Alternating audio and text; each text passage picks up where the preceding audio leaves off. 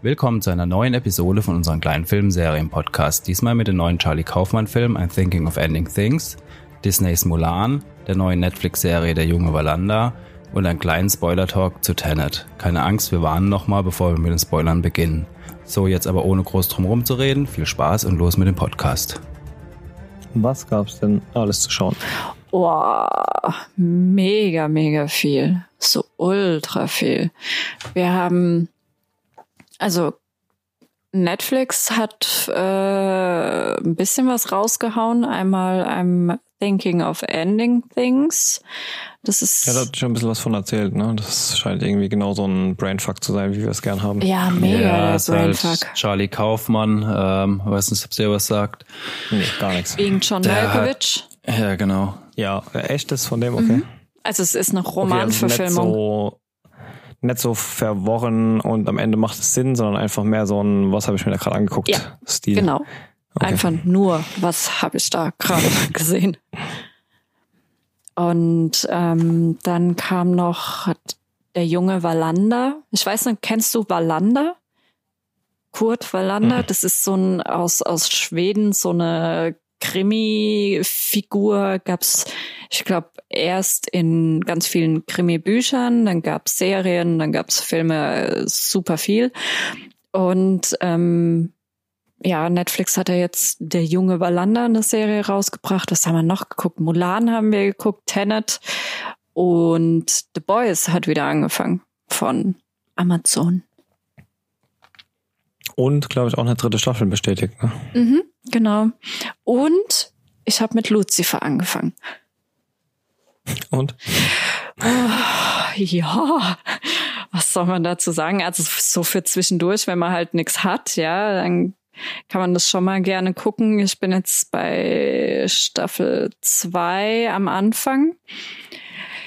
Ja, es ist jetzt noch die beste Serie. Vor allem ist es halt, ich weiß nicht, ob es noch besser wird in den nächsten Staffeln mit der Metastory. Ansonsten ist es halt ein Fall nach dem anderen, so eine typische Ermittlerserie, bloß halt der Teufel. Ja. Yeah. Ja, es übernimmt schon so ein bisschen die letzten zweieinhalb Staffeln oder so. Die letzte Staffel habe ich jetzt selber auch noch nicht gesehen. Es wurde ja erst abgesetzt und dann doch noch von Netflix gerettet. Ja, aber du kannst es auch aber auf Amazon gucken. Ich habe hab keine Ahnung. Auch die letzte Staffel? Äh, ja, ist die fünfte, oder? Also du, aktuell mein, ist ja. die fünfte auch bei Amazon verfügbar. Ja, okay. Ist es auch auf Netflix, oder? Ja, anscheinend ja ich meine, die sechste, äh, fünfte, also die letzte Staffel auf jeden Fall, welche es auch mal sein mag, ist dann quasi ein Netflix-Original, weil die haben es ja gerettet für die finale Staffel. Oder war es doch Amazon? Ich glaube, es war Amazon. Hm, ich, bin mir nicht sicher. Auf jeden auf Fall. Netflix ist es nicht. Also ich finde, guck gerade eine App, ich sehe es auf jeden Fall nicht. Okay, dann war es vielleicht doch Amazon. Vielleicht hat Netflix auch die Staffel gedreht und Amazon hat es dann wieder zurückgekauft oder so irgendwas. Ich habe keine Ahnung. Wer weiß das schon. Naja, aber fangen wir mal an mit, mit Neuigkeiten. Ich finde das Aller, Allerwichtigste zuerst. Am 30. Oktober geht The Mandalorian weiter auf Disney Plus. Ist so für mich ah, das, das Wichtigste. Sehr gut. Oder? Ja. Nee, ja, aber freue ich mich auch riesig drauf. Also die erste Staffel war schon richtig gut. Ja, richtig gut. Ist sogar in meinen Augen ein bisschen untertrieben. Also ich ja, es war auf jeden Fall die beste Disney Star Wars Produktion. ja, definitiv. Wobei es ja eigentlich auch nur Rogue One zu schlagen gab. Also die Vorlagen waren jetzt nicht so gigantisch. Ja, ja. Ich fand es auch generell ja. einfach eine super Serie. Mal ganz davon abgesehen, dass es halt, ja, Star Wars und Mandalorian und Baby Yoda und äh, was auch immer. Baby Yoda ist das Wichtigste. super wichtig. Nee, es hat auch alleine einfach wunderbar funktioniert so. Ja. Ja, definitiv.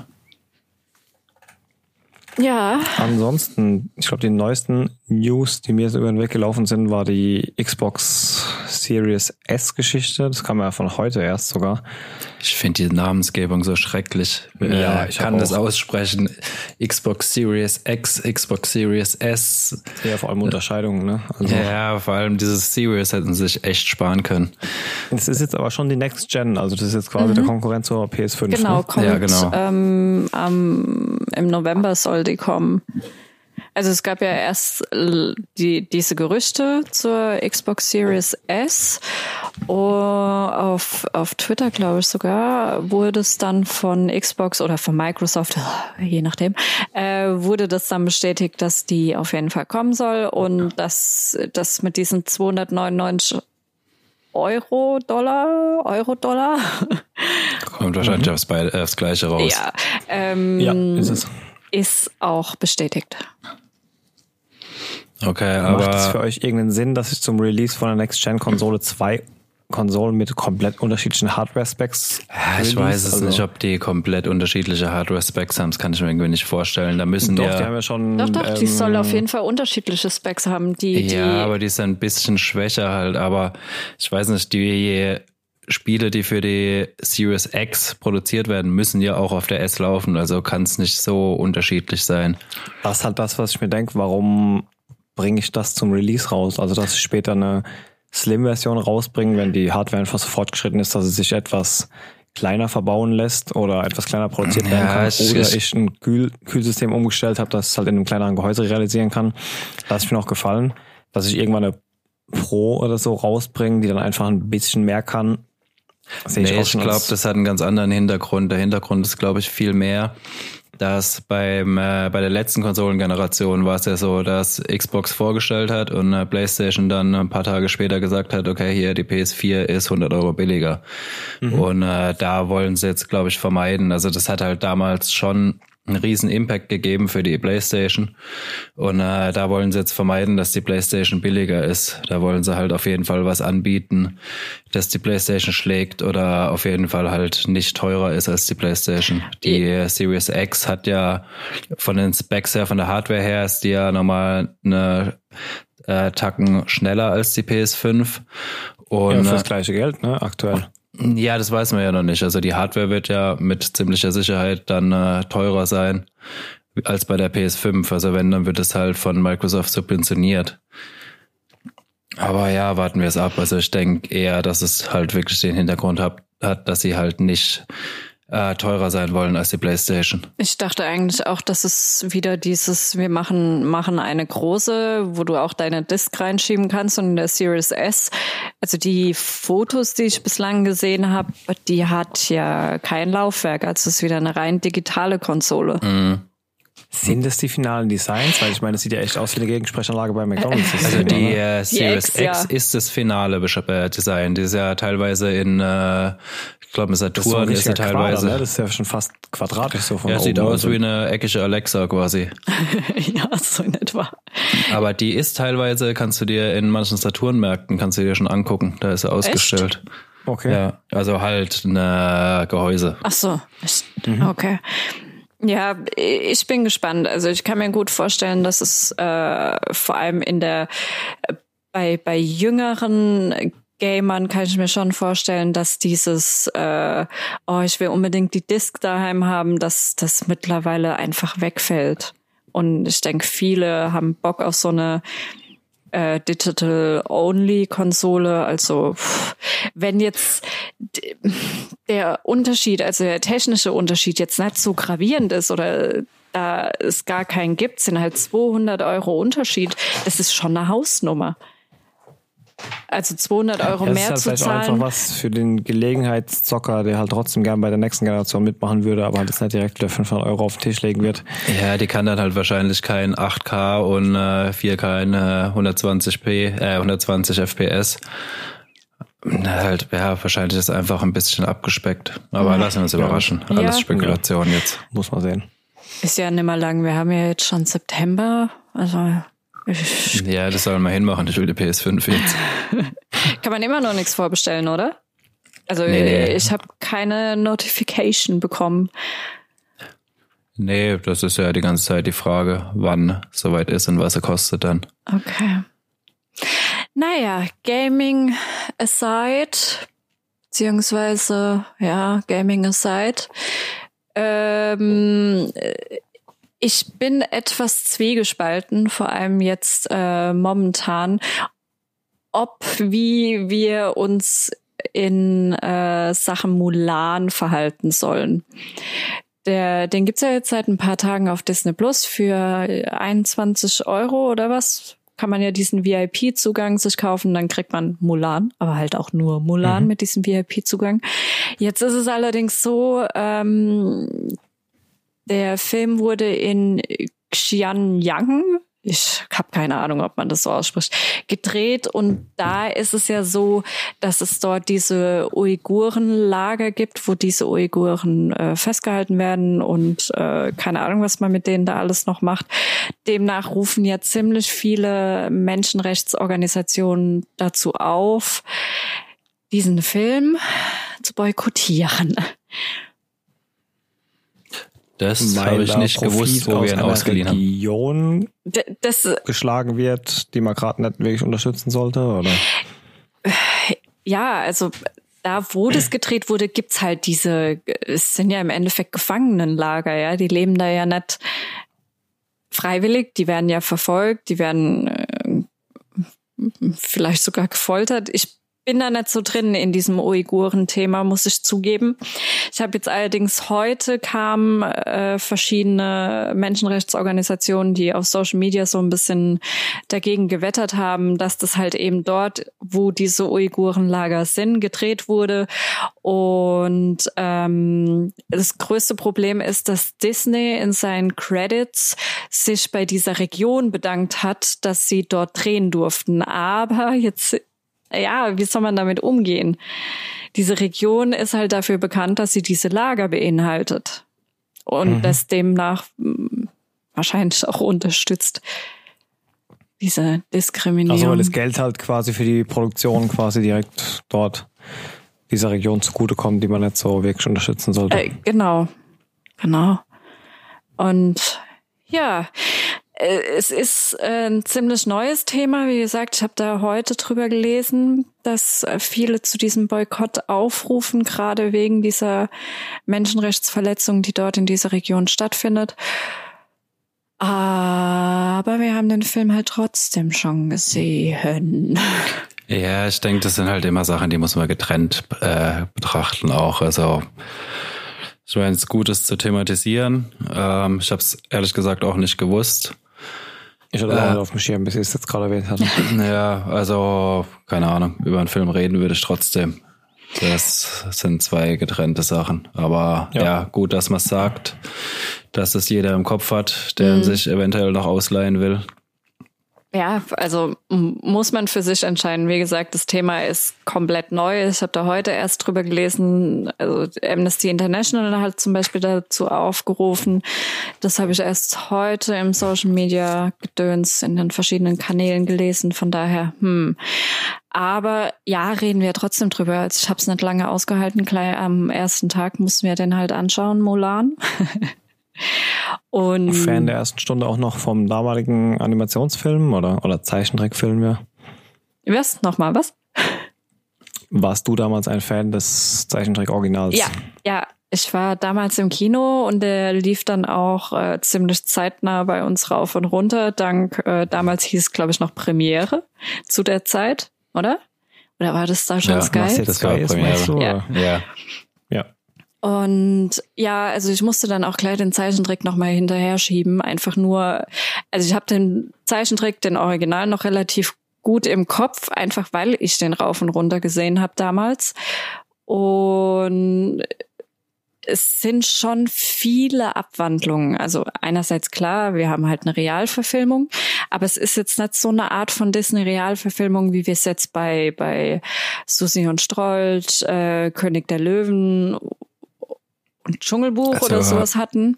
Hm? Ich finde es schon ein komplett anderer Film. Ja. Also ja. es hat das Grundsetting ist quasi das gleiche als äh, wie beim Zeichentrick, aber der Film an sich ist eigentlich ein komplett anderer Film. Würde ich mal so behaupten jetzt. Ja, ist es auch. Also es ist auch die erste Realverfilmung von Disney, die komplett alles mögliche magische und märchenhafte und Musical-mäßige komplett weglässt. Also wir haben keinen Mushu, wir haben keine Glücksgrille, wir haben kein Sing-Sang währenddessen. Wir haben klar, wir haben den Soundtrack. Also auch keine sprechenden Tiere, keine Drachen, Nein. kein gar nichts. Das ist einfach Nein. okay. Ja, doch, es gibt einen Phönix und äh, es gibt eine Tussi, die sich in Vögel verwandeln kann. Also ganz magisch rausgelassen auch nicht. Ja, also ich meine jetzt märchenhaft mit äh, sprechende Vögel. Wir haben diesen Phönix, das stimmt, als ähm, also bei Mulan ist es ja so, ihre Vorfahren da gab's ja diese, diese Wächter der Ahnen und da war ja Mushu dabei, wobei der ja eher so ein degradierter Wächter war, aber naja.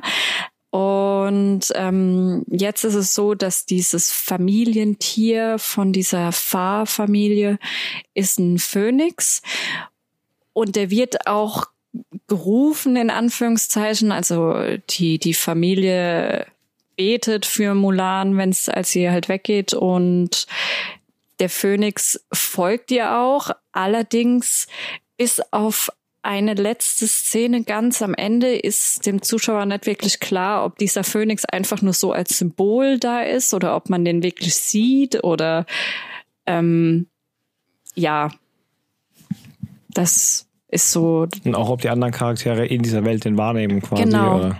Genau, oder ob das einfach wie so ein unsichtbarer Schutzengel bei ihr ist oder über ihr schwebt. Interagiert er mit irgendwem Nein, oder? Der interagiert. Nee, der ist einfach da. Ja, also ich meine, die haben auch von der Story her haben sie es auch sehr angepasst an die heutige Zeit. Also ein Zeichentrick war das ja schon mehr so ein äh, ja, kleines Mädchen halt, wie es halt in den 90ern war. Und äh, jetzt ist es halt schon so ja feministischer und äh, aussagekräftiger, sage ich mal. Ja, krass ja. feministisch auf jeden Fall. Was sie noch geändert haben in in der feministisch, feministischen Hinsicht, ähm, wir haben ja den im Original ist es ja der Hunnkönig, dieser Khan. Und den haben wir jetzt auch im Mulan. Allerdings hat er noch wie so eine Art Gehilfin. Und zwar hatte der im Original hat er ja diesen Falken gehabt und jetzt in der Realverfilmung ist da noch eine Frau, eine Hexe, wie sie genannt wird, und die kann sich in diesen Falken verwandeln. Also wir haben nicht nur Mulan als weibliche Hauptrolle, sondern auch noch zusätzlich eine weibliche Antagonistin. Und ähm, das ist schon eine große Abänderung jetzt zum Original. Und ich will nicht sagen inwiefern, aber sie haben das Ende komplett anders gemacht. Also im Original, jetzt nur zum Thema Original, wir haben Mulan, die, äh, obwohl sie es nicht darf, weil sie ist ja eine Frau, hat dann das Kaiserreich gerettet und den Kaiser noch dazu. Er bedankt sich bei ihr, bietet ihr ja dann diesen ähm, Posten in der Armee an. Sie sagt nein, sie muss nach Hause, sie war viel zu lange von der Familie weg. Und dann geht sie nach Hause und dann kommt natürlich der Hauptmann und ja, wahrscheinlich sie leben glücklich bis an ihr Lebensende. So ähnlich haben wir es jetzt auch in der Realverfilmung, aber doch ganz anders. Und ich weiß nicht, ob das so vielen auffällt. Also ich glaube, wenn man den Original noch im Hinterkopf hat und man selbst ein bisschen feministisch veranlagt ist, dann fällt einem das doch schon krass auf, diese Veränderung des vom Ende. Ja, also mir, ich habe ja den, äh, ich habe den Original, den Zeichentrick als Kind, klar, also das Kind, wo rausgekommen ist damals als äh, in den 90ern, habe ich ihn, glaube ich, einmal gesehen gehabt und dann nie wieder. Ich habe den nie gesehen, glaube ich. Und, äh, ja, wir, wir haben es jetzt halt beide nacheinander angeguckt und nee, das ist schon ein krasser vorbei. Unterschied. Es Nachdem Herkules rauskam, äh, wollte ich nichts Neues mehr sehen. Oh, Quatsch, Mulan ist einer der, es ist mega guter Disney-Film definitiv super gut. muss man sich anschauen. Ja, hat mich damals, frag mich nicht warum, aber hat mich damals einfach nicht angesprochen.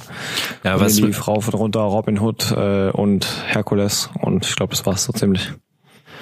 Was mich halt geschickt hat jetzt am Original, das hatte ich vorher auch nicht so auf dem Schirm, dass halt Donnie Yen und Jet Li beide mitspielen.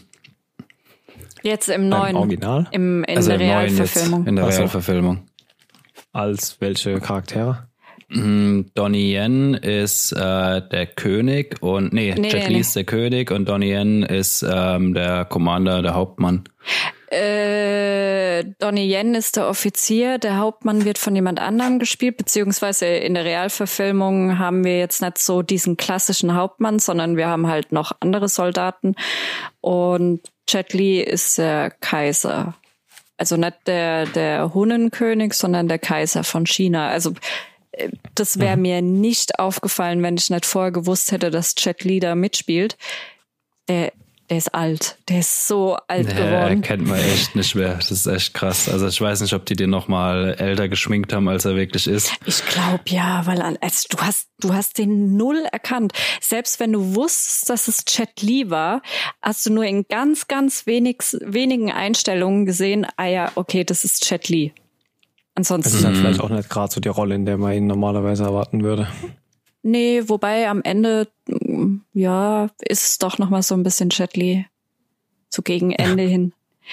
Ja, das ist noch ja, was. der ist, der ist echt alt geworden. Wartet mal, guckt mal euren Slack-Feed, ich schicke euch was. was was. Redet ja. ruhig weiter. Also, Wenn ähm, wir, wenn wir auf die ähm, Kampfchoreografien und so gehen, ich meine, da gab es ja auch schon im ersten Teil, dass eben sie als, als Kriegerin quasi da sich öfter mal irgendwie ein paar Videos daran stellen muss. Ist das noch kinderkompatibel dargestellt oder ähm, spricht es jetzt eher schon ein älteres Publikum an? Äh, also du hast kein Blut, ja. Also wir haben halt immer noch einen Disney-Film und dann halt Ja, eine klassische Disney-Realverfilmung. Allerdings muss man zugeben, also Kampf-Choreo hätte man heutzutage natürlich ganz anders und viel, viel besser und viel authentischer gestalten können. Aber da haben sie sich dazu entschieden, da so ein klassisches, klassisches Tiger and Dragon Ding draus zu machen. Also wirklich so Szenen und Kampfchoreo, wo ihr denkt, die sind kurz vorm Fliegen, weißt du? Also so wirklich typisches, f- ja, 90er Jahre Asia-Kampffilme.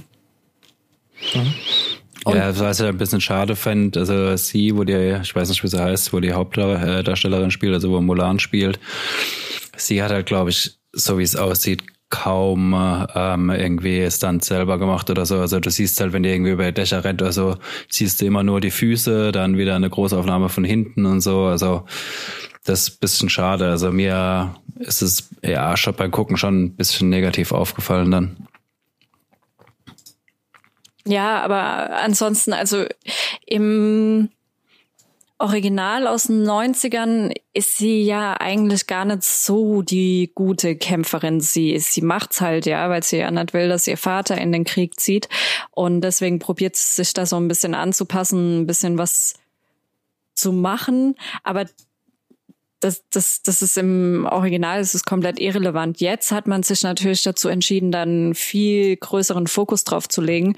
Und sie wird auch dargestellt als ein Mädchen, was schon immer sehr kampfaffin ist und das auch ziemlich gut kann und äh, sie hat dieses G, was sie dazu befähigt, da im Endeffekt fast jeden im Kampf zu besiegen und ja, also das ist Also nochmal. ein bisschen mehr so wie Ray in den neuen Star Wars Teilen irgendwie schon ein bisschen Vorerfahrung gehabt, halb gerade reingestolpert und das Beste draus gemacht. So.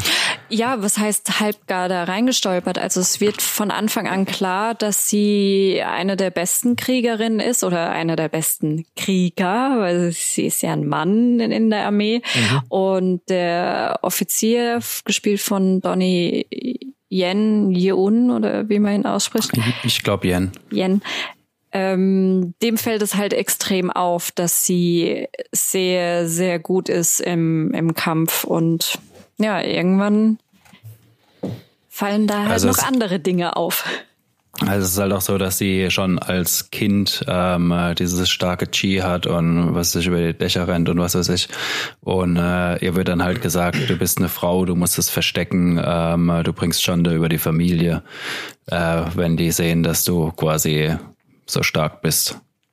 Kenne deinen Platz in der Familie als Frau. Du musst heiraten, denn nur so bringst du Ehre. Exakt. Das ist Mulan. Und das ist jetzt auch der Original, äh, der, die Realverfilmung.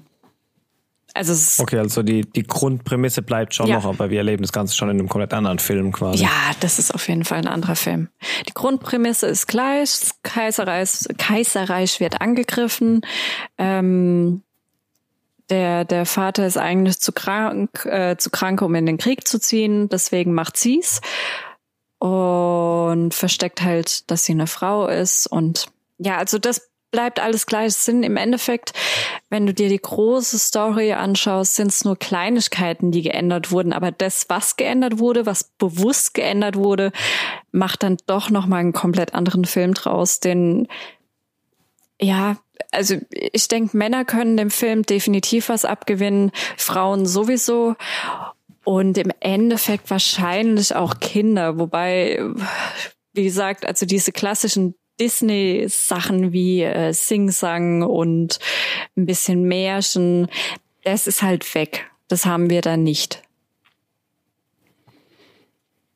Ja, Ist damit auch die, ein, die erste von diesen Neuverfilmungen, die das mal komplett anders macht, ne? Weil bei, also bei Susi und Strolch gab es ja auch einiges an Gesänge und bei den anderen, ich habe jetzt nicht alle von den Neuverfilmungen gesehen, aber ähm, Bei den anderen hast du es ja, auch beim noch. Dschungelbuch war es ja genauso, Ja. ne? Ja, da hast du es alles noch. Du hast auch bei König der Löwen hast du noch deine klassischen Lieder. Ja, genau. Und ähm, bei Mulan hast du es gar nicht. Du hast die klassischen Lieder so im Hintergrund als Soundtrack, dass du es auch, dass du auch die Melodie und das Thema zum Beispiel erkennst, aber dazu wird nicht gesungen. Ja, ich glaube, es war echt der erste. Also zumindest von denen, wo ich gesehen habe, war es definitiv der erste, wo das so gemacht hat. ja, glaube ich auch. Okay. Unterm Strich eine würdige Umsetzung oder Ja, also ja, keine Ahnung. Ich denke, ich bin da ein bisschen voreingenommen, weil ich halt generell die Story von Mulan über alles lieb und äh, da halt auch so ein bisschen nostalgische Gefühle aufkommen. Aber Ja, aber auch gerade dann könnte es ja total in die Hose gehen, wenn man so das ganze Konstrukt mal von der anderen Seite beleuchtet. Das stimmt, aber genau deswegen finde ich diese Realverfilmung, obwohl sie auch schlechte Kritiken gekriegt hat, und ich kann diese Kritiken auch nachvollziehen, aber wenn ich mir jetzt überlege, ich habe den Original-Zeichentrick habe ich gesehen, als ich ein kleines Kind war. Ich bin auch erwachsen geworden. Ich habe auch einen anderen Fokus. Ja, ich weiß auch, dass nicht alles Friede, Freude, Eierkuchen immer zu einem Happy End wird. Und wenn ich jetzt mit meinen 30 Jahren diese Realverfilmung sehe, dann hat sich das, was sie geändert haben, ist genau das, was sich auch bei mir so im Erwachsenwerden geändert hat. Also eine ganz große, starke Sache fand ich wirklich, dass sie das Ende geändert haben und dass da was reingebracht wurde, wo jeder, der diesen Film als kleines Kind gesehen hat, wenn man den jetzt anschaut als Erwachsener, passt passt einfach.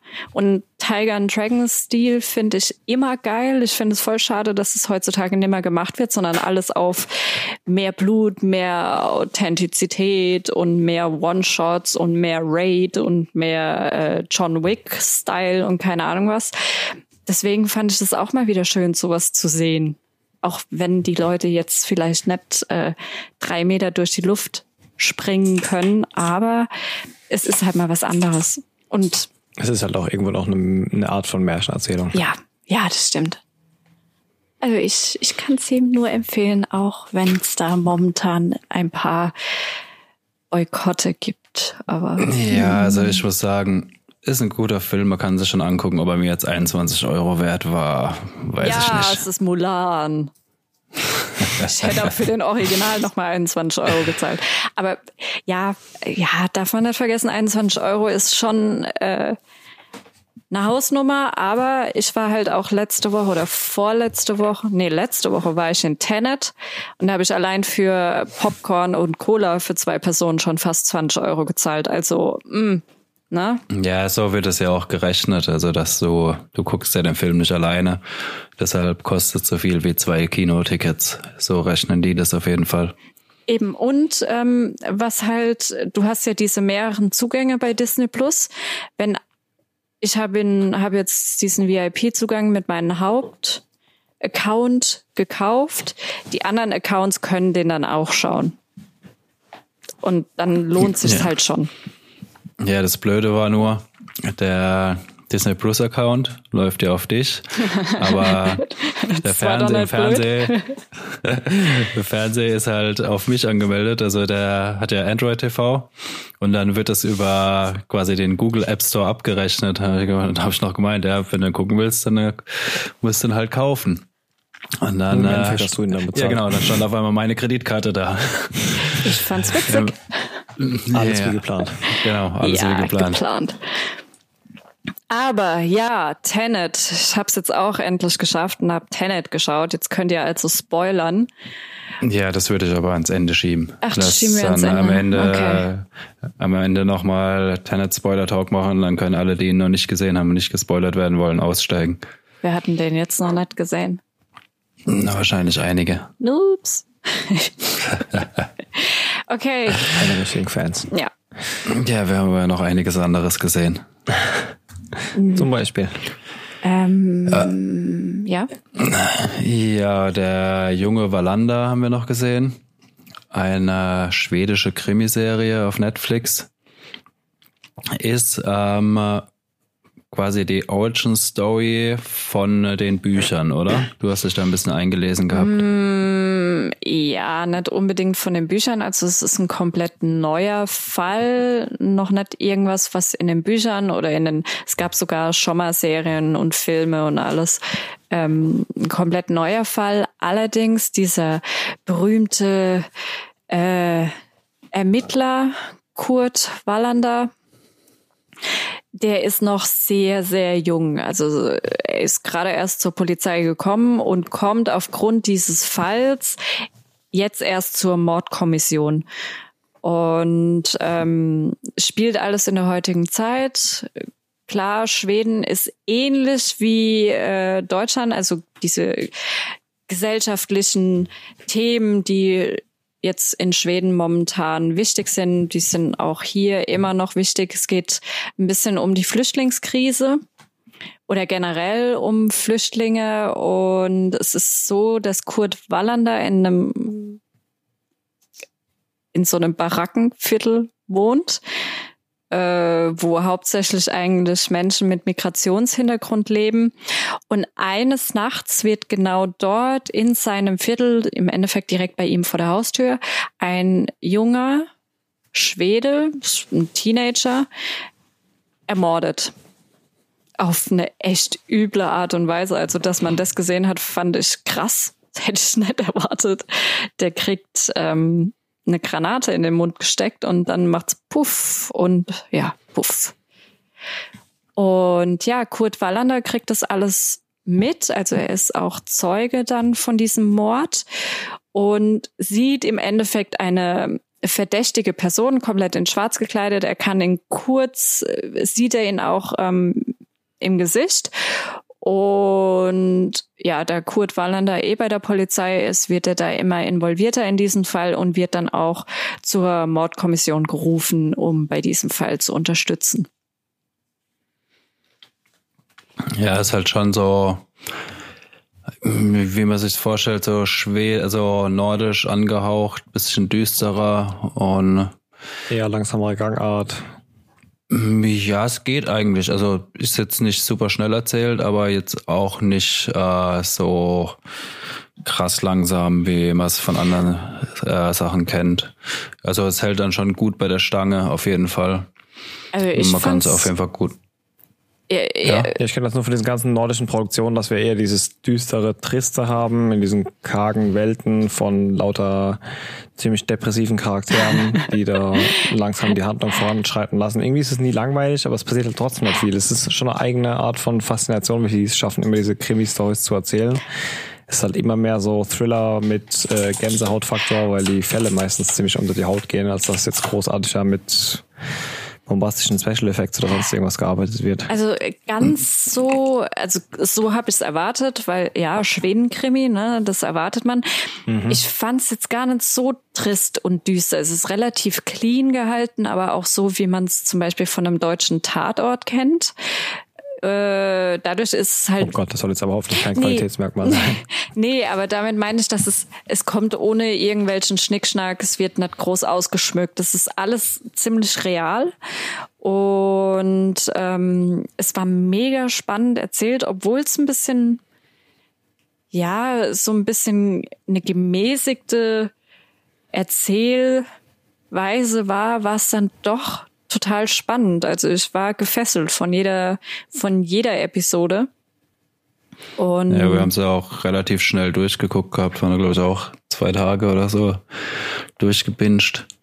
Ja, das auf jeden Fall. Und es ist halt dadurch, dass es darum geht, dass dieser Schwede in diesem Viertel mit viel Migrations- oder fast ausschließlich Migrationshintergrund umgebracht wird und es da noch ein bisschen um die, um andere Flüchtlinge geht, ist es halt ja, es ist zeitgemäß. Es ist eine super Story. Es ist nicht weit hergeholt. Ich war ein bisschen überrascht von der ersten Episode, von der Art der Brutalität, weil es doch einfach sehr, ja, übel war. Es war echt übel. Aber ja. Ja, vielleicht noch spielt kurz. Es in der jetzigen Zeit, ja. oder? Ja, es spielt jetzt zur jetzigen Zeit in Malmö.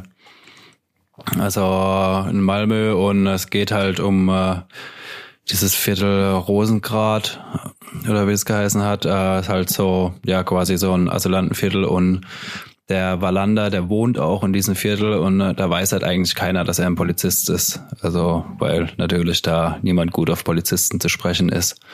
Mhm. Und äh, ja, die Prämisse ist auch ein bisschen, dass halt sein, äh, also du siehst ja relativ am Anfang, dass sein Freund und äh, äh, Kollege, der soll halt befördert werden. Und äh, wie dann dieser Mord passiert und äh, die halt mitkriegen, dass der Wallander dort in Rosengrad wohnt dann äh, sagen sie halt, ja, nee, wir brauchen jemand, der das kennt und äh, quasi machen die Beförderung von seinem besten Freund rückgängig und wollen ihn befördern.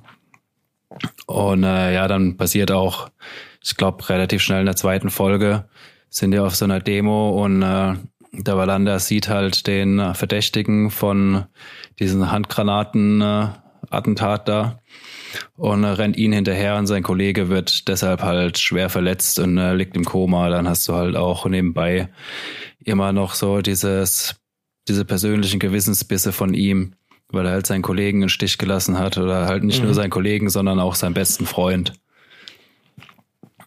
Dem er auch noch die Beförderung weggeschnappt hat. Mhm, genau. Noch zusätzlich. Und ähm, ja, es ist, also ich mag Krimis, vor allem mal so für zwischendurch brauche ich das so in der Entertainment-Branche, mal so ein guter, so ein sehr guter Krimi. Und ähm, da ist es relativ gut gemacht. Also er arbeitet ja nicht dann alleine an diesem Fall, sondern noch zusammen mit zwei anderen Ermittlern, äh, eine Frau und noch ein älterer Mann, der glaube ich so ein bisschen der Vorgesetzte ist.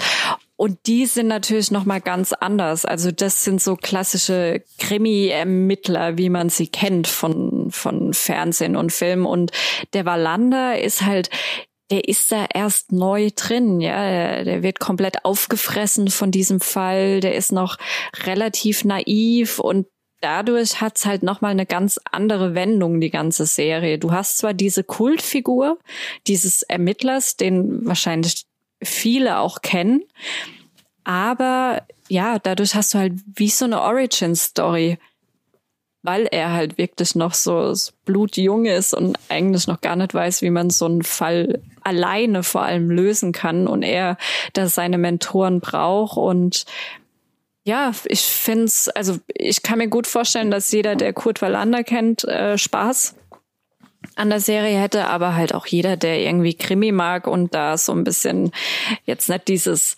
super Hollywood-mäßige Lucifer-Scheiß will, sondern halt eher so was Realistisches und irgendwas, was halt auch so ein bisschen in die ins normale Leben passt. Okay, hier kriegt jetzt nicht jeder äh, jeden Tag die Handgranate in, in den Mund gesteckt, aber äh, alles, was halt außerhalb von diesem Mord oder diesem Attentat passiert, ist halt ja, es passt in die heutige Zeit.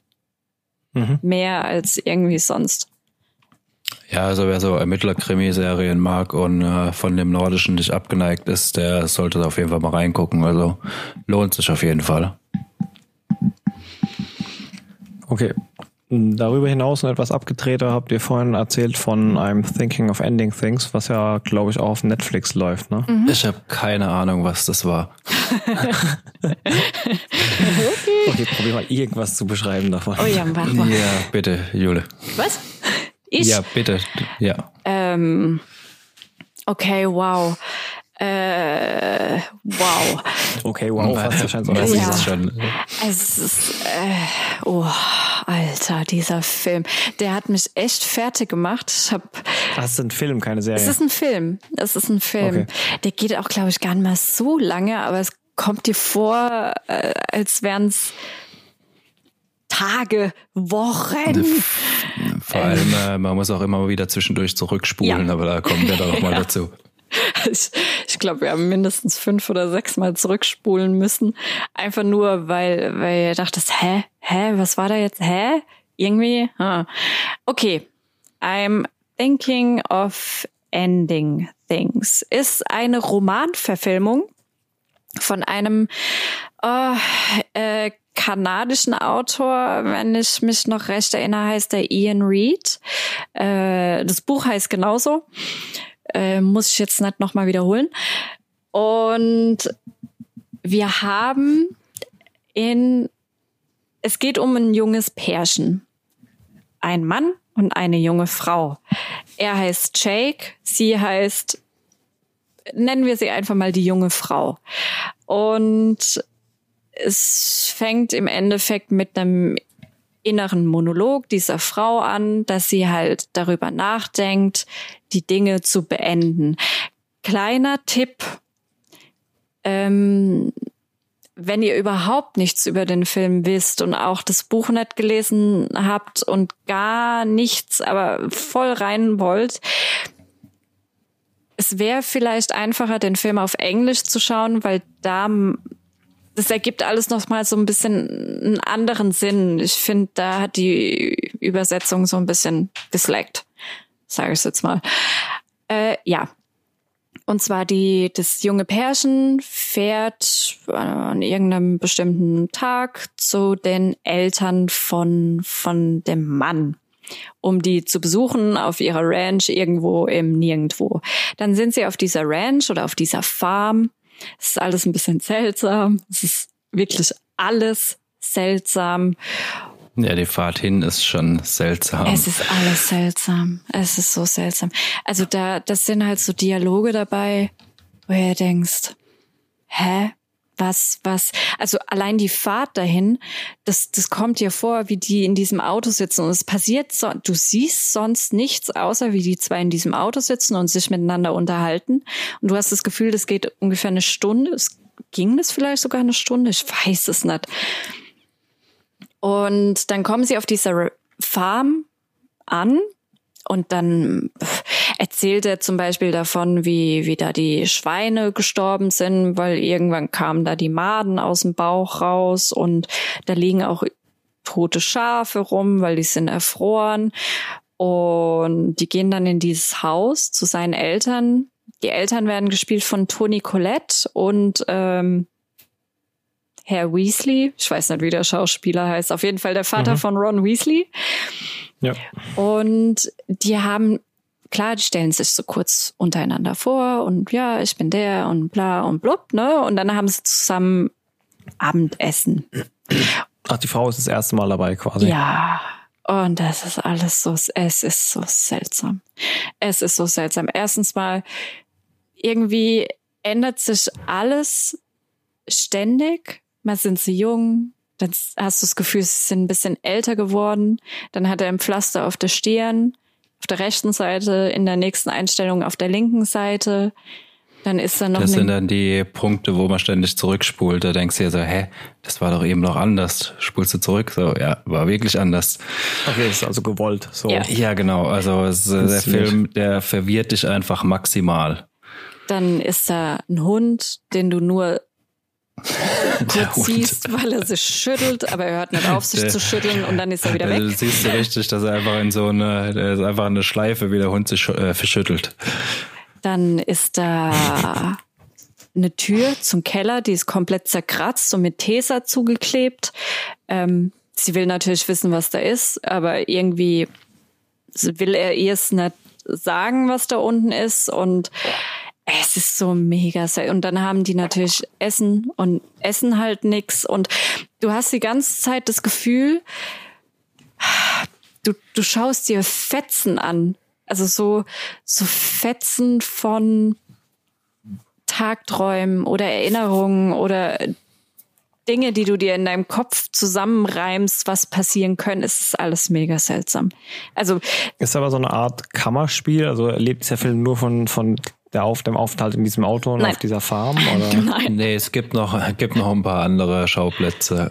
Aber okay. es ist schon, ja, du hast immer halt einen sehr begrenzten Bereich, wo sich's abspielt. Also halt die Fahrt, wo es im Auto ist, dann in dem Haus, wo sie sind, wobei es da auch hauptsächlich in zwei Zimmern stattfindet, bis auf ein paar Ausnahmen.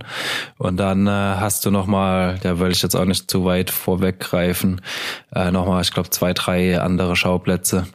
Ein. Aber. Nee, zwei. Nee, Sorry, zwei. zwei. Der, ja. ja. Ähm, ja, der, der ja. letzte Schauplatz sollte man eigentlich schon sagen. Also die sie sagt halt die ganze Zeit, sie muss nach Hause, sie muss noch arbeiten. Erst arbeitet sie an der These, dann muss sie noch irgendwas anderes schreiben, dann ist sie Physikerin, dann ist sie äh, Künstlerin, dann ist sie wieder was anderes, dann, dann heißt sie Lucy, dann heißt sie Luciana, dann heißt sie irgendwie anders und zwischendurch ruft irgendwer auf ihrem Handy an, der genauso heißt wie sie und sagt irgendwelches wäre. Also genauso wir wie man sich das gerade vorstellt, während ich das erkläre, so ist es auch. So ist es und so bleibt's auch. Also es ist komplett wir. Es ist einfach nur wir. Man versteht nicht, was man sieht, warum man das sieht und wo das angefangen hat und wo es enden soll. Also keine Ahnung. Das ist alles total wir. Aber trotzdem gut, auf eine Weise. Es ist Mega gut. Das ist einer der besten Filme, die ich seit langem gesehen habe. Ähm, und ja, auf jeden Fall sind sie da in dieser Farben. Das ist alles seltsam. Irgendwie sind die Eltern jung, dann sind sie alt, dann sind sie tot, dann leben sie wieder, dann ist da wieder der Hund, der es schüttelt. Und ähm, dann wollen sie oder sie will halt unbedingt nach Hause und irgendwann steigen sie halt wieder ins Auto und dann holen sie sich noch ein Eis und da ist auch alles irgendwie seltsam, weil die drei Mädels da in dieser Eisbude sind irgendwie komisch und anders und das passt alles. Du hast das Gefühl, das passt alles nicht zusammen und dann fahren sie noch zu seiner alten Highschool und ja, da ist dann so ein bisschen Showdown und ein Hausmeister.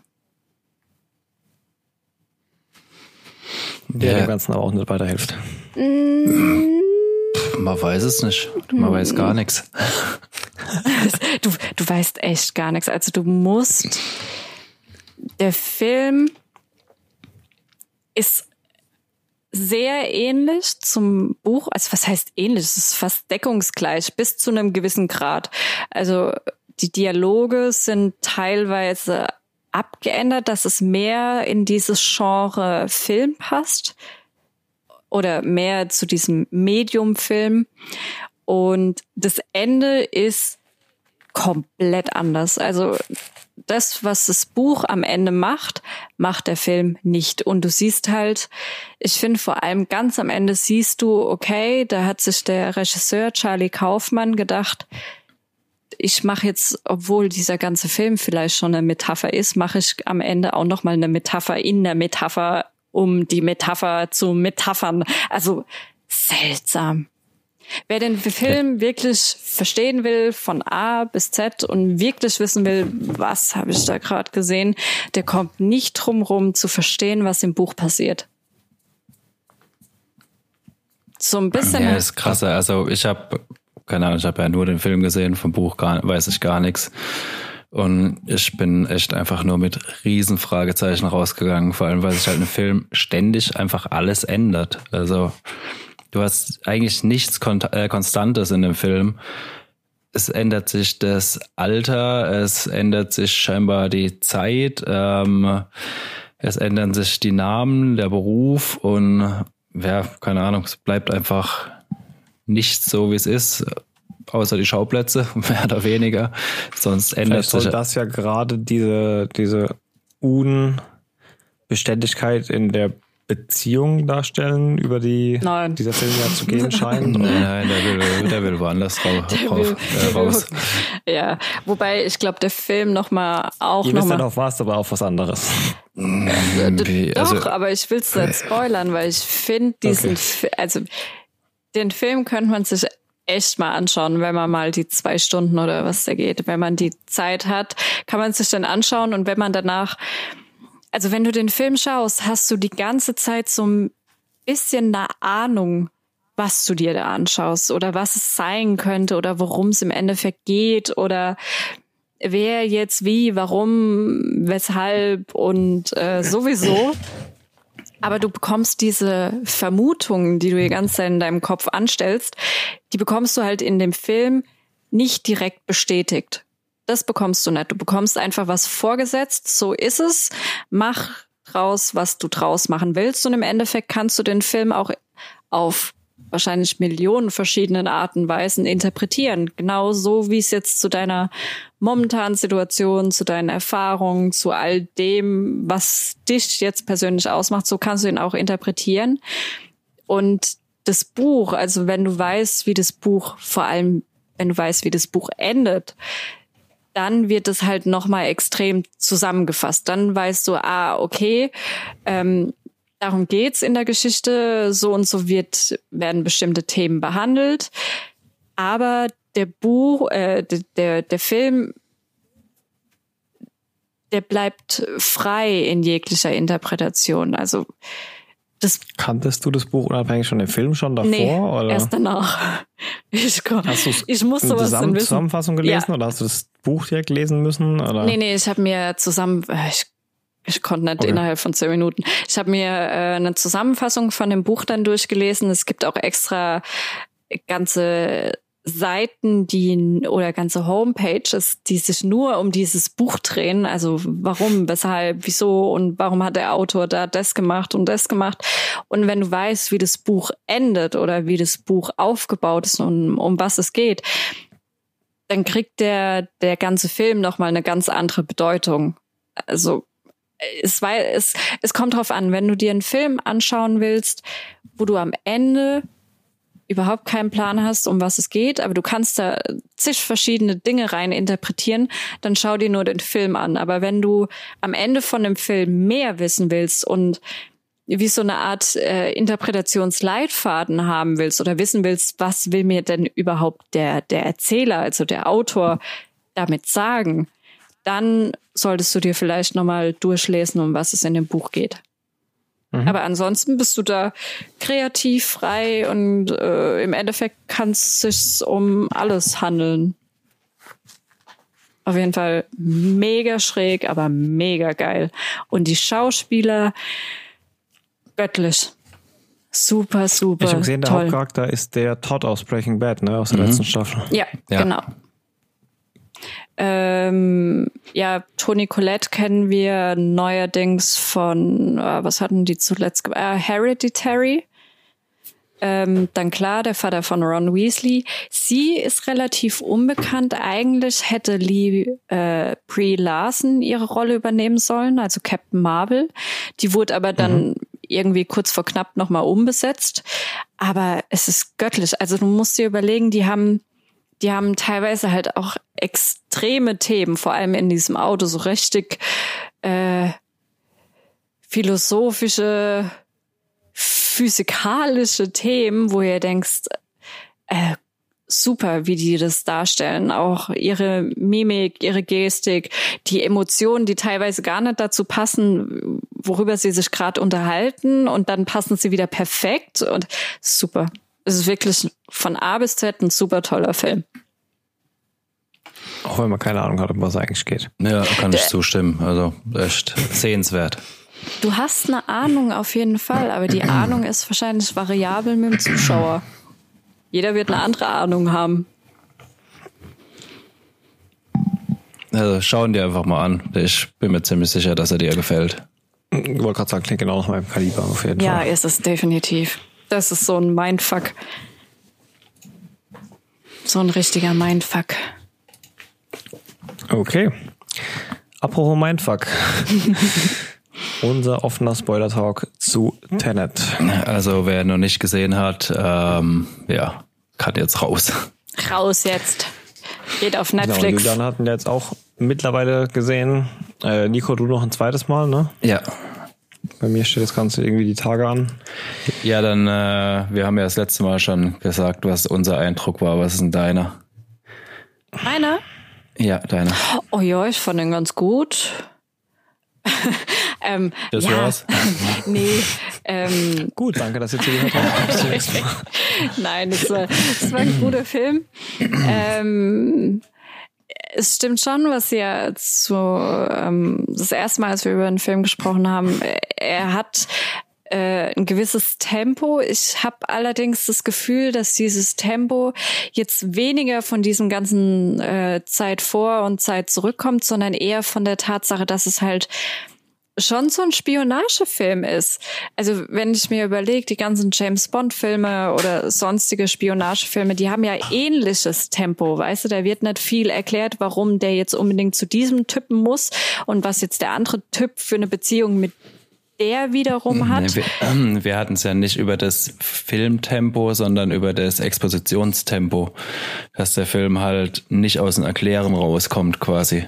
Oh, ja, es wird halt, also es wird halt am Anfang alles erklärt, dass es halt invertiert ist und ähm, das Zeug kommt halt aus der Zukunft und es ist halt so. Und genau dieses, das, was nett erklärt ist, das denke ich, das äh, kommt daher, weil halt weil es halt doch irgendwie eine klassische Spionage ist. Es ist irgendwas, irgendeine böse Organisation oder was auch immer, die halt irgendwie eine Bombe platzen lassen wollen oder die Welt zerstören wollen oder was auch immer die wollen.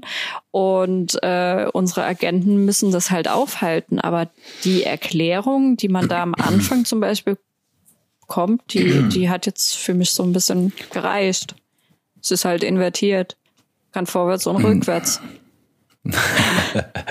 und im Endeffekt kann alles vorwärts und rückwärts, je nachdem, ob du dein Drehkreuz hast oder was du in dieses Drehkreuz reinbringst oder. Nee, diese Drehkreuze waren für mich eine Schwäche, weil es wird, entweder habe ich es beim zweiten Mal jetzt auch verpasst, ähm, aber es wird nie erklärt, wo kommen diese Drehkreuze her. Also hat er die anhand den Informationen, die er aus der Zukunft gekriegt hat, selber bauen können oder wurden die irgendwie aus der Zukunft zurückgeschickt? Das habe ich jetzt, also eigentlich beim zweiten Mal gucken, wurde, habe ich eigentlich bis auf das keine Fragezeichen mehr gehabt. Also wenn man zweiten, zweites Mal guckt, finde ich, ähm, ist schon alles sehr klar. Der Film ist im Endeffekt ist er wirklich extrem linear. Aber genau das ist es ja. Nur halt in zwei Richtungen äh, gleichzeitig. Ja. ja, aber auch immer linear dann. Ja, also das, aber das ist ja genau das, was ich gemeint habe mit diesem Spionage-Genre. Das sind so Dinge, ob das jetzt, ob die jetzt da sind, weil er sie gebaut hat oder ob die da sind, weil sie aus der Zukunft geschickt wurden, ist es denn wirklich relevant in dem Nicht Sinne? aus der Zukunft geschickt in der Form, geht ja nicht, weil wir reden jetzt halt hier von klassischen Zeitreisemaschinen, wo irgendwas hin und her geschickt wurde, sondern ja eben nur, dass ja genau nur durch diese Maschinen man ja woanders hinkommen kann. Also nee, so nee, nee, nee, nee. Die erklären auch an der einen Stelle, wie die Sachen invertiert werden. Und zwar, er vergräbt die und äh, dann werden sie in der Zukunft invertiert und er gräbt sie dann wieder aus, quasi. Also die haben halt irgendwie einen Punkt, wo er Sachen ähm, äh, quasi vergräbt. Dann äh, müssen sie halt hunderte von Jahren nicht gefunden werden. In der Zukunft werden sie dann äh, quasi wieder, äh, werden sie invertiert, wieder vergraben und dann kann er sie invertiert rausholen. Mhm. Genau. Auch dass er so diese Teile für diese Maschine zum Beispiel hätte bekommen können, meinst du? Ja, das wird halt nicht erklärt, aber ich finde, das ist schon ein kleiner Haken von dem Film. Also das macht einen Unterschied für mich zwischen einem guten und einem sehr guten Film aus. Du hast diese quasi diese Tenet-Zeit-Invertierungsgeschichte, äh, aber die Spionagegeschichte dahinter und die Charaktere sind halt schon ein bisschen zu flach. Also das zweite Mal sehen hat mir jetzt eigentlich auch fast gereicht. ist jetzt kein Film, wo, wie, keine Ahnung, Interstellar, wo ich sage, den kann ich mir eigentlich jedes Jahr angucken. Nee, das ist es auch nicht. Also mit, mit der Prämisse bin ich da auch nicht rangegangen. Ich bin da rangegangen, habe mir gedacht, hey yo, ich sehe jetzt vielleicht einen James Bond mit äh, einem witzigen Detail, was jetzt äh, Zeit vorwärts und Zeit rückwärts angeht. Und des, und ich glaube, allein deswegen hat es mich nicht gestört, dass es jetzt kein äh, mega vielschichtiger Charakter ist. Was sind wir mal ehrlich, James Bond ist es auch nicht, ja. Also es ist halt, oder generell Spionagefilme, da geht's um was ganz anderes. Da geht's darum, irgendwie. Ja gut, aber die anderen James Bond-Filme sind halt auch nicht gerade von Christopher Nolan nee, gemacht worden. Also. Nee, natürlich nicht, aber ich habe kein Interstellar erwartet. Ich habe auch kein äh, keine Ahnung, Inception oder so erwartet, wo ich mir nee, denke, oh, dann muss ich in die Abgründe der Charaktere rein. Und es gibt viele Dinge, wo ich mir dachte, okay, wo kommen jetzt die Drehkreuze her oder wann wurde das von wem irgendwie wohin geschickt, wo ich mir denke, für die Geschichte an sich ist es irrelevant. Fakt ist, dass es ja, da ist. Für die, für die Geschichte ist es schon irrelevant, aber es wäre ein besserer Film geworden, wenn er sich da ein bisschen mehr Mühe gegeben hat. Zum Beispiel auch quasi der Bösewicht, der ist, hat halt im Prinzip kein Profil. Er ist böse, weil er böse ist. Also er will die Welt vernichten, so aus dem gleichen Grund, wie er sie vernichten will. Wenn er es nicht haben kann, dann soll es keiner haben. Das ist der Ja, seine Motivation ist ja, also wie gesagt, ich habe ihn jetzt nur einmal gesehen, korrigiert mich, wenn ich da falsch liege, aber seine Motivation ist ja schon auf irgendeine Art und Weise, die Welt zu retten auch irgendwo in, in seiner Nee, nee, seine Motivation seine Motivation ist einfach, ich kann die Welt nicht haben, sondern kann sie keine haben. Er ist ja todkrank. Also die äh, quasi das die Welt zu retten, das ganze Klimawandelding, das ist ja von äh, der Zukunft aus. Also das ist auch ein sauguter Film, also das ist quasi äh, ein sauguter Punkt in dem Film. Es ist quasi so der Klimawandelfilm. Ähm, äh, ich meine, der zeigt dann ja auch quasi so. Also du meinst, die, er hilft diesen Leuten nur, weil er halt die Welt zerstören will und die in der Zukunft haben halt in der gleichen Agenda hinten eine andere Motivation für das Ja, Ganze. genau. Also das gleiche wie mit ihr. Also er sagt ja auch, äh, sie fragt ihn, glaube ich, irgendwann, äh, warum sie ihn zerstören will oder so irgendwas. Und da sagt er ja auch, wenn ich dich nicht haben kann, dann sollte ich keine ja, haben. Genau. Und äh, genau so habe ich das verstanden, dass er es auch mit der Welt sieht, weil er ist todkrank er kann die Welt nicht haben, dann soll sie keine haben. Ja gut, es ist vielleicht ein bisschen flach, aber es ist nicht so, als würde es nicht genau solche Menschen auf der Welt geben, glaube ich. Ja, na, ja, natürlich. Aber ich, also ich finde halt, wenn man sich mit dieser quasi mit den äh, Charakteren ein bisschen mehr auseinandergesetzt hätte, wäre es halt ein deutlich besserer Film geworden. Mhm.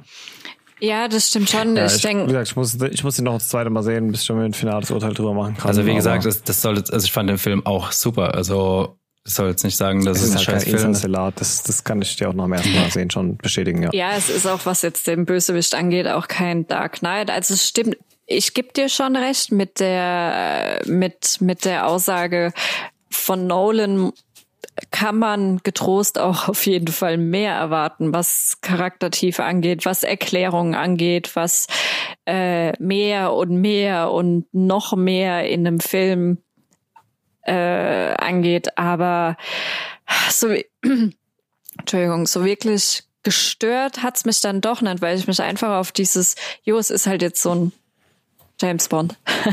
nee, also es hat mich jetzt auch nicht krass gestört. Also ich will das jetzt auch nicht zu arg rausheben. Ähm, ich finde nur, er hat da einfach ein bisschen Potenzial vom Film verschenkt. Ja, das, ja, ja, das stimmt schon, aber dafür ist halt ein, ähm, äh, ein krasser Fokus von ihm auf dieses, wir gehen vorwärts und wir gehen rückwärts und das ist halt krass gewesen. Das habe ich so vorher noch nicht gesehen. Klar, wir haben. Nee, das war, wie wir ja schon im letzten Podcast gesagt, das war halt eine ganz eigene Hausnummer, die in sich erstmal total verwirrend war, aber wie wir im letzten Post Podcast ja gesagt haben, vermutlich in sich total schlüssig ist, was du jetzt auch bestätigen konntest, Nico, nach ja, dem zweiten Mal schauen, also dass es in sich halt einfach zu 100 Prozent funktioniert und halt einfach nur im, beim ersten Mal schauen dein Hirn komplett zermarrt hat, weil es halt einfach so unnatürlich ist, gerade diese ganzen Rückwärtsexplosionen und das eine Team läuft hier vorwärts und das andere rückwärts und sonst irgendwas, aber in sich war das ja schon eine solide Nummer eigentlich. Ja, also es gab einen Punkt, wo ich glaube, einen Filmfehler gesehen zu haben, ähm, wo er quasi das erste Mal da von dieser Wissenschaftlerin erklärt wird, ähm, wie das mit Invertieren funktioniert. Mhm. Da, wo er auf diese Steinwand da schießt oder rückwärts schießt. Ja. Da hat sie ja zwei Kugeln. Er sagt, die eine ist invertiert und die andere nicht. Und äh, dann äh, soll er diese ja quasi rückwärts fallen lassen, also hochheben. Dann meint sie ja noch, ähm, du musst sie erst fallen lassen, um sie aufzuheben. Dann äh, ähm, äh, macht er das und sie hat aber quasi die invertierte Kugel in der Hand und läuft weg. Also es liegt quasi nur noch die äh, nicht invertierte Kugel auf dem Tisch. Also entweder, keine Ahnung, ich habe jetzt beim zweiten Mal auch extra nochmal drauf geachtet. Da ist entweder irgendwie ein äh, Anschlussfehler oder ein Schnittfehler oder sowas. Es ist auch nichts Großes, nichts Tragisches, aber es ist mir aufgefallen. Fehler in deinem Kopf. Oder ein Fehler in meinem Kopf. Nee, aber also quasi liegen zwei Kugeln auf dem Tisch, eine invertierte, eine nicht invertierte. Sie läuft mit der invertierten weg und er soll die nicht invertierte dann quasi hochheben. Ach so, also genau falsch rum dann quasi. Ja, aber ich meine, das ist jetzt auch nichts Tragisches, aber es ist das Einzige, was mir jetzt beim zweiten Mal äh, schauen noch aufgefallen ist. Ja gut, was ja schon bitter wäre, wenn es die erste Szene ist, wo es genau um das Thema geht, weil genau da soll man ja anfangen, mal das Ganze zu verstehen. Ja, es ändert ja nichts an dem äh, quasi an dem Verständnis, wie es funktioniert. Mhm. Ja, aber sonst super Film. Was ich jetzt auch, wo ich beim zweiten Mal jetzt auch nochmal drauf geachtet habe, ist der ganze Score. Der war ja dieses Mal vom äh, Jörensson oder wie der heißt. Äh, weil äh, normal hat ja immer Hans Zimmer bei ähm, Nolan-Filmen den Score gemacht und der hat halt abgesagt, weil er Tune gemacht hat. Der wollte lieber Tune machen. Kann ich verstehen. Ja, ich auch. Aber ich finde, der Soundtrack hat auch echt saugut gepasst. Also es war ähm, kein Verlust, dass Hans Zimmer nicht nee. dabei war. Nee, ich finde, die haben auch eine absolut solide Nummer abgeliefert. Ja. Nicht so gut wie der Soundtrack von Mulan. naja. Ja, ist ja gut. Ja, war, war ein guter Film. Ähm, ich ja, halt, muss aber ja, zugeben, was jetzt Nolan angeht oder generell, wenn man mich fragen würde, ah, ich will unbedingt Nolan-Filme mal sehen, mit was soll ich anfangen? Würde ich Tenet vielleicht Tenet wäre auf jeden Fall relativ weit unten, obwohl es was ist, was ich so vorher noch nie gesehen habe, dieses vorwärts, rückwärts und dann wieder vorwärts und dann gehen wir auseinander und dann gehen wir beide wieder in die andere Richtung und treffen uns dann in der Mitte. Fand ich mega cool, fand ich auch super toll, dass dein Gehirn was zu tun hatte, während du den Film geguckt hast, aber äh, ja, ja, äh, hm ist jetzt auch nicht so das Giga-Kino-Highlight der letzten Jahre für mich gewesen, muss ich zugeben. Ich muss ihn auch nicht unbedingt äh, jetzt noch ein schon. zweites Mal schauen. Ich werde mir auf jeden Fall noch ein zweites Mal angucken. Also ich fand optisch war schon wieder ein absolutes Meisterwerk. Ähm, in dem, was er versucht hat zu erzählen und in, in dem, was er neu erschaffen hat, auch. Mhm. Aber ja, also es gab auf jeden Fall Filme von ihm, die haben mich länger gepackt und werden mich auch noch öfters gut unterhalten ja. wie Definitiv. Film, ich. Ja, ich finde halt, er hat dieses ähm, Klimawandel-Ding ganz gut reingepackt. Also mhm. mit diesem Generationenunterschied äh, oder quasi die quasi, ja, ist ja quasi wie heute. Die ältere Generation scheißt drauf und die jüngere Generation sagt, ihr zerstört unseren Planeten. Und da hat jetzt halt mhm. die jüngere Generation sozusagen die Chance, sich zu rächen. Mhm. Ja, ja, aber denkst du nicht, also klar, es wird nicht wirklich äh, deklariert, wer jetzt oder wann es genau in der Zukunft ist, aber vielleicht ist es ja im Endeffekt eine und die gleiche Generation, die einfach nur ähm, gewisse Erfahrungen gemacht hat und im Endeffekt vielleicht äh, einfach erwachsen geworden ist. Weißt du, ja, was ich meine, nee, weiß ja nicht, ja. Ob es wirklich ein Generationenkonflikt ist oder ob es einfach ein, ähm, ob es wirklich ein und die gleiche Generation ist, die sich da gegenseitig nee, also das das ist relativ ausgeschlossen, würde ich sagen, weil die ja auch sagen, die Flüsse und Meere sind ausgetrocknet. Ja, ja, ich glaube, wir sind auch von einigen hundert Jahren noch in die ja, Zukunft genau. reden. Oder, oh, also meinst einige, du echt? Wenn du dir jetzt ja. überlegst, äh, was in den letzten zwölf Monaten hier abging, meinst du echt, dass es sich nicht exponentiell verschlimmert, anstatt es jetzt einfach so eine ganz normale ja, aber ich glaube nicht, dass wir da jetzt von ein paar Monaten oder ein paar wenigen Jahren reden. Also haben wir schon so, also 20, 30, 40 Jahre mal mindestens bis hin zu vielleicht sogar also, 100 Jahre aufwärts. Wenn du es so willst, ist quasi die Generation, die sich rächen will, die Generation von Interstellar. Ja, so kann man es im Endeffekt sagen. Ja, das stimmt wohl. Aber ähm, ja, vielleicht ist es sogar Tenet, wer weiß. Vielleicht ist es sogar ein und die gleiche Organisation, die sich da gegenseitig bekriegt. Ja, das kann gut sein. Ich weiß es nicht, ob ist da, also der hat sich ja im Prinzip alles offen gelassen mit dem Ende. Ist da irgendwas geplant, dass er da noch einen zweiten, dritten Teil irgendwie nachschiebt? Ich habe nichts gehört. Wäre jetzt selber auch mal das erste Mal. Außer mal abgesehen von den Batman-Teilen, aber. Ja, aber also gerade am Ende wird ja relativ klar, dass es quasi erst der Anfang ist, beziehungsweise mhm. für den einen ist Potenzial der Anfang. auf jeden Fall. Ja, ja, also weiß es nicht, ob der jetzt einfach, um ein offenes Ende zu haben, das so offen gehalten hat oder ob er wirklich den Hintergedanken hat, dass er da nochmal was nachschiebt. Muss man abwarten, also ist mir absolut nichts dazu bekannt. Hm, vielleicht kommt noch eine Serie. ja, bitte. Ich weiß nicht, das wird. Ähm, das wäre mal was Neues. Das wäre auf jeden Fall mal was Neues, aber im Endeffekt äh, weiß es nicht. Vielleicht ist es halt einfach so, ja. Ich meine, du kannst ja in der Geschichte, die die nach vorne und nach hinten und äh, wieder nach vorne. Eben, du hast ja kein Ende. Du hast zwar keinen Kreislauf. Ich mag diese Filme auch ehrlich gesagt mehr das habe ich auch bei Zombieland damals so gefeiert und ich feiere es auch bei vielen anderen Filmen. Einfach dieses, wir fangen mitten irgendwo mittendrin an und hören irgendwo mittendrin auf. Gut, Anfang war jetzt nicht irgendwo mittendrin. Es hat im Endeffekt dann doch Sinn gemacht, warum wir bei diesem Charakter zu dieser Zeit eingestiegen sind. Aber generell mag ich sowas eigentlich viel mehr. Völlig egal, ob das jetzt um Interpretationsspielraum oder was auch immer geht. Wenn wir nicht so ein klares Ende haben, sondern wenn man halt einfach noch so ein bisschen weiterdenken darf am Ende und jeder so ein bisschen aus dem Film macht, was er halt in seinem Kopf draus macht. Ja, im Endeffekt ja. Ist, ist das ja auch was, was so super toll ist an Filmen generell, wenn sie dir die Möglichkeit geben. Da kommen wir dann wieder zu uh, I'm thinking of ending things. Wenn sie dir selbst die Möglichkeit geben, da irgendwas rein zu interpretieren, was was du jetzt gerade brauchst in deiner eigenen persönlichen Situation. Und ich finde, wenn du einen Film machst mit einem offenen Ende, dann kannst du im Endeffekt die Geschichte auch selbst weiterspinnen sei das jetzt zu einer Serie oder zu einem zweiten Teil oder und das finde ich so gut an Film. Das können mhm. sie gerne mehr machen.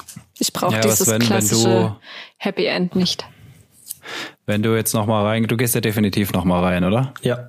Dann ja. Äh, achte bitte mal auf die Szene, ob ich da verwirrt war oder ob da wirklich ein Anschlussfehler ist. Ich tippe auf Ersteres. Das würde ich jetzt auch nicht ausschließen. ah, ja. Man war gespannt. Ja, auf jeden Und, Fall. Ja. Ja, gut.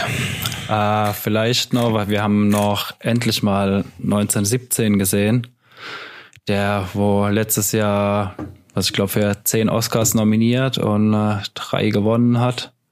Mindestens, glaube ich. Nee, ich habe hab gerade geguckt. Also er ah, hat okay. äh, beste Kamera, bester Ton und äh, beste Visual Effects. Aber war für, warte mal, zwei, vier, für zehn äh, Filme war er äh, für zehn Kategorien war er nominiert. Äh, ich hab, wir haben den auch die ganze Zeit irgendwie, ja, warum auch immer nie gesehen. Weil es ein Kriegsfilm ist. Am, War jetzt gerade äh, am Wochenende bei Amazon bei den äh, 99 beziehungsweise jetzt 97 Cent Filmen dabei. Und äh, der Film ist echt bombastisch. Also es ist auch ähm, der komplette Film ist im One-Shot gedreht. Also ich betone nochmal Kriegsfilm. Ja. Im One-Shot. Also du, hast, halt echt eine extrem bedrückende Atmosphäre. Also ja, das Setting ist halt Erster Weltkrieg, Grabenkrieg und äh, du verfolgst quasi den ganzen Film mit der Kamera zwei Leute, die äh, eine Mission haben. Und äh, ja, es ist echt äh, ja sehr beeindruckend, wie das umgesetzt ist. Also die Kamera hat ja auch beste Kamera gewonnen. Äh, das ist echt krass. Also du hast den ganzen Film, ich glaube, zwei, drei ähm, Punkte, wo du siehst, okay, da war jetzt ein Schnitt drin, weil halt mal kurz schwarz war oder so. Mhm. Aber sonst einfach durchgehend hinterher und äh, ja gut, das wird ja auch irgendwie nachher geschnitten und gefaked worden sein, vermutlich, aber. Äh, wie weit die das gemacht haben, weiß ich nicht. Ich meine, bei Birdman war es ja auch schon so, dass sie dann halt irgendwo digitale Schnitte drin hatten, hm, ja. die du halt siehst. Also du kannst ja, keine Ahnung, wenn du jetzt zum Beispiel mit der Kamera nah an einem Objekt vorbeigehst, kannst du ja leicht einen Schnitt reinmachen. Ähm, wie viel die jetzt wirklich One-Shot gedreht haben und wie viel nicht, weiß ich nicht, aber. Ja, ich grab mich hier gerade mal durch Details. Hier steht auch der Film. Es ist ein One-Cut-Film, das heißt, er wurde so gedreht und geschnitten, dass die Handlung sich wie in Echtzeit abspielt, auch wenn es sich nicht um einen One echten One-Shot-Film handelt. Also das ist wohl also. Ja, also da, dass er nicht komplett einen One-Shot gedreht ist, ist klar, aber die haben, glaube ich, schon teilweise sehr, sehr lange Szenen hm. äh, gedreht. Ja, gehört ja auch dazu, sonst irgendwann fällt dann auch Ja, also war von den echt beeindruckenden Film. Also lohnt sich auf jeden Fall, da mal reinzugucken. Es ist halt mal wirklich was komplett anderes. Also wenn, wenn man sich die klassischen Kriegsfilme, ja, angefangen mit äh, Soldat James Ryan bis hin zu, was war denn das Neueste? Ah ja, Nolan mal wieder, Dunkirk. Ähm, da sticht der schon auf jeden Fall raus. Erstens mal ist es, obwohl es ein Kriegsfilm ist und obwohl du viel Geballer und äh, was auch immer hast, ist er doch sehr ruhig, was, was ich ziemlich verwunderlich finde für einen Kriegsfilm. Er ist sehr, sehr ruhig. Es ist ähm, extrem großer Fokus auf die Charaktere und wie die sich verhalten, wie es denen geht, ihr emotionales Hin und Her. Und obwohl ich, ich persönlich immer meine Probleme mit One-Shot hab, ich finde bei sei das jetzt Serie oder Film, wenn das zu lange One-Shot ist, habe ich so ein Gefühl von, oh, ich brauche mal kurz eine Pause, ich brauche mal kurz einen Schnitt, das ist mir alles gerade zu viel. Und das hatte ich bei diesem Film überhaupt nicht. Das ist ja gut, das ist halt, weil es in den meisten anderen Filmen als Stilmittel für durchgehende Action-Sequenzen halt genutzt wird. Meistens, nicht immer, aber meistens. Wenn es in dem Fall nicht so ist, ist ja klar, dass es auch ein bisschen so den, den Drive rausnimmt, wenn es halt dann auch einfach für Gespräche oder, oder auch mal Verschnaufpausen genommen wird und einfach nur dieses Stilmittel der, der dass du das Gefühl hast, du mhm. erlebst halt alles in Echtzeit mit den Charakteren so ein bisschen. Ne? Ja, und das, das fand ich halt krass dafür, dass es halt ein Kriegsfilm ist, wo auch wirklich die ganze Zeit irgendwas passiert. Du bist ja auch die ganze Zeit immer so ein bisschen angespannt, weil jede Zeit, jederzeit was passieren könnte, ja. Entweder triffst du auf Feinde oder äh, sonst irgendwas und es passiert ja auch extrem viel, aber trotzdem hast du nicht dieses Gefühl, dass du getrieben bist. Mhm. Und es, ja, es ist ein super toller Film. Ähm, einfache Story, es geht um eine Mission, die zwei müssen wohin, fertig aus, mehr ist es nicht. Aber es ist so ein es ist echt toll anzusehen. Und dafür, dass es ein Kriegsfilm ist, oh, ich kann es echt nur empfehlen. Ja, richtig guter Film auf jeden Fall. Okay. Das lässt uns heute eigentlich ausschließlich nur mit Empfehlungen zurück, oder? Nichts, wo wir jetzt gesagt haben, dass es völlig ja. am Ziel vorbeigeschossen ist. Ja, also nee. Lucifer muss man echt nicht gucken. ja, okay, kann man gucken, ja. Äh, Na, wie gesagt, ich finde, wenn man das mal durch die ersten Staffeln ähm, durchgewühlt hat, dem, dem einen oder anderen gefällt ja dieses Fall der Woche-Konzept auch total. Meins ist es jetzt auch nicht so sehr, wenn da jetzt halt irgendwie früher oder später mal eine größere mhm. Metastory mit, mitschwingt, was aber da auch tut. Ab Staffel 3, spätestens ab Staffel 4 sowieso. Ah, das wird besser. Mm, es wird metamäßiger. Ah, es wird metamäßiger, okay. Ja, so wie nicht so nicht ganz in dem Tempo, wie es bei iZombie damals zum Beispiel war, aber es wird auf jeden Fall geht okay. mehr in diese Richtung. Ähm, bevor wir Schluss machen, Ähm, mhm. Ach, erst nächste Woche. Ach, das ist so schade.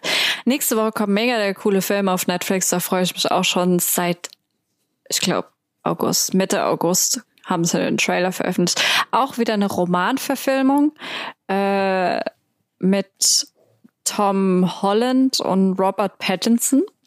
Und äh, das sind Spider-Man und äh, der von Tenet, der glitzernde Vampir. Ah, genau.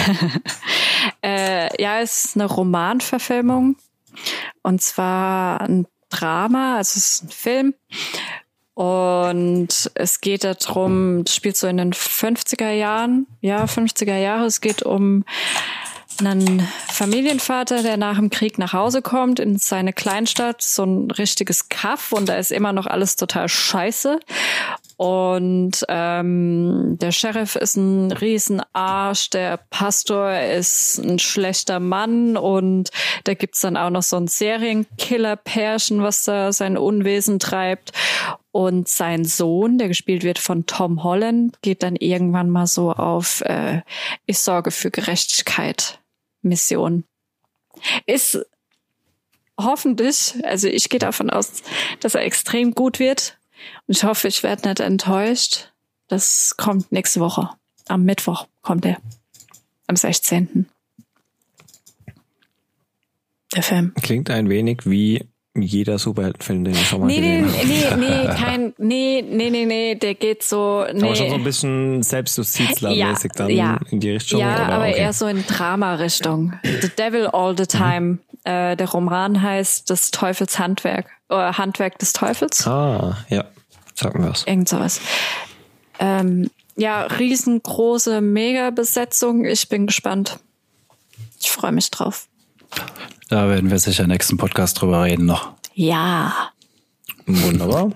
Dann entlassen wir euch heute mit einem Haufen Empfehlungen, ein wenig Vorfreude und noch mehr Verwirrung äh, in die eine oder andere Richtung. Ah, Im Übrigen guckt euch The Boys an. Zwar die ersten drei Folgen waren sehr gut. Zweite Staffel meinst du jetzt? Mhm. Ja. Geht genauso weiter, wie es aufgehört hat. Also wem die erste Staffel gefallen hat, wird die zweite mit Sicherheit auch gefallen. Wunderbar. Dann von eurer Seite aus noch Themen? Nee. Nö. Dann macht's gut und bis zum nächsten Mal. Bis dann. Ciao. Bevor der Podcast jetzt ganz vorbei ist, wie immer am Ende nochmal die Bitte um eure Unterstützung. Wenn euch unser Podcast gefällt, würden wir uns natürlich sehr über ein Abo freuen oder empfehlt uns einfach weiter. Wer will, kann auch gerne mal auf unserer Patreon-Seite vorbeischauen, dort könnt ihr uns direkt unterstützen. In diesem Sinne, ciao bis zum nächsten Mal.